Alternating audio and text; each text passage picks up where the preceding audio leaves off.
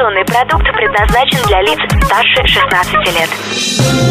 Новое вещание в ритме планеты. Хочу новости. Три, два, один. Теплые новости.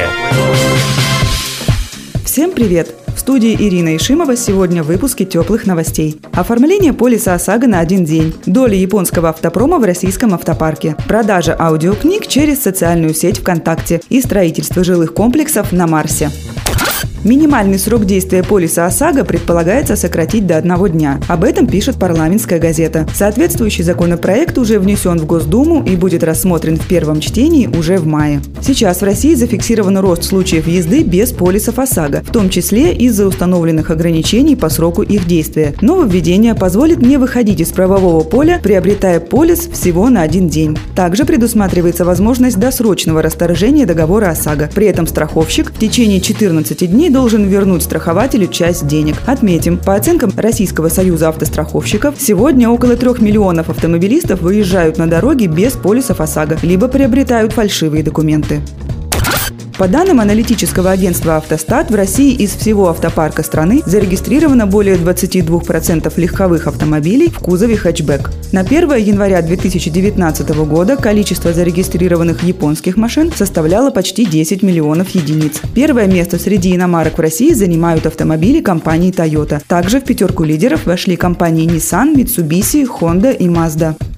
Социальная сеть ВКонтакте совместно с компанией Библио запускает сервис по продаже аудиокниг. Об этом ТАСС сообщили в пресс-службе социальной сети. Сервис с предполагаемым названием Библио будет базироваться на платформе VK Apps и содержать более 10 тысяч произведений различных жанров. Пользователи получат доступ к ресурсу через десктопы и мобильные устройства. Согласно предварительным данным, сервис Библио будет предоставлять как безлимитную подписку, так и возможность разовой покупки книги. Оплатить любой заказ можно будет только через систему VK Pay.